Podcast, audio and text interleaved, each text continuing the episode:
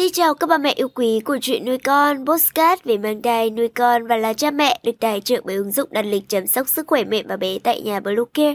Mình là Nga, hôm nay trong chuyên mục về chăm sóc trẻ sơ sinh, chúng ta sẽ cùng nhau tìm hiểu muôn kiểu bé trẻ hỏng dáng, hại con mà các mẹ cần phải tránh nhé.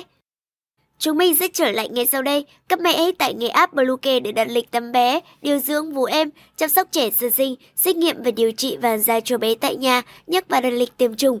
Ngoài ra, Bluecare cũng cung cấp các dịch vụ xét nghiệm lip lấy mốt tại nhà, massage mẹ bầu, chăm sóc mẹ sau sinh, thông tắc tiền sữa, hút sữa và rất nhiều dịch vụ y tế tại nhà khác. Truy cập website bluecare.vn hoặc hotline 24 trên 7 0985 76 8181 để được tư vấn cụ thể các mẹ nhé. Các mẹ thân mến, bé cắp nách trẻ quá sớm vừa bé vừa dùng lắc mạnh, cực kỳ tai hại và có thể gây ra những hậu quả nghiêm trọng. Trẻ sơ sinh mỏng manh yếu ớt luôn cần được nâng như nâng trứng, hứng như hứng hoa.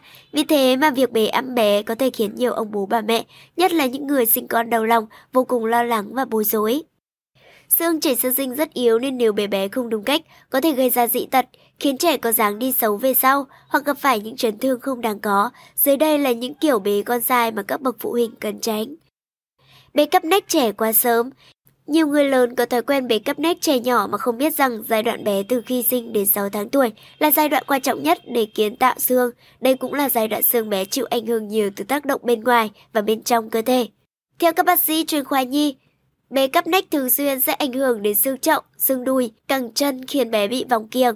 Ở bé gái sẽ khiến méo khung xương chậu và bé trai bị lệch tinh hoàn, tác động tiêu cực đến khả năng sinh sản sau này. Tốt hơn hết, phụ huynh nên từ bỏ thói quen bế cấp nách trẻ từ sớm. Bé lên đặt xuống mà không đỡ đầu. Đầu của trẻ sơ sinh rất yếu ớt, phải đến tuần thứ tư các bé mới bắt đầu tự điều chỉnh đầu mình được một chút. Do đó, cả khi bế trẻ lên và đặt trẻ xuống, đừng quên đỡ lấy đầu bé thật nhẹ nhàng. Vừa bé vừa dùng lắc mạnh, hành động vừa bế trẻ vừa dùng lắc mạnh để nũng nịu, chơi đùa cùng bé, kích thích bé cười hoặc dỗ dành bé trong lúc khó ngủ khá phổ biến. Tuy nhiên, điều này gây nguy hiểm cực nghiêm trọng cho não bộ của trẻ, về lâu dài có thể để lại di chứng nặng nề, thậm chí là tử vong. Não của trẻ sơ sinh khá mềm và màng não rất mỏng, khối cơ cổ lại quá yếu, không đủ sức để nâng đỡ, đầu nên rung lắc mạnh sẽ dễ gây chấn thương sọ não. Cổ bị gập tới gập lui không kiểm soát được, Dùng lắc mạnh cũng không khiến bé dễ ngủ nên khóc như nhiều bố mẹ vẫn tưởng, mà có thể làm bé khó chịu, quấy gắt hơn. Đeo phụ kiện trang điểm đậm khi bé bé.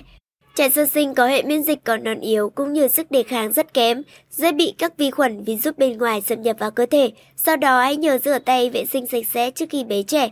Trang điểm phần son quá đậm, rất nhiều nước hoa cũng dễ làm trẻ bị dị ứng với các thành phần hóa chất.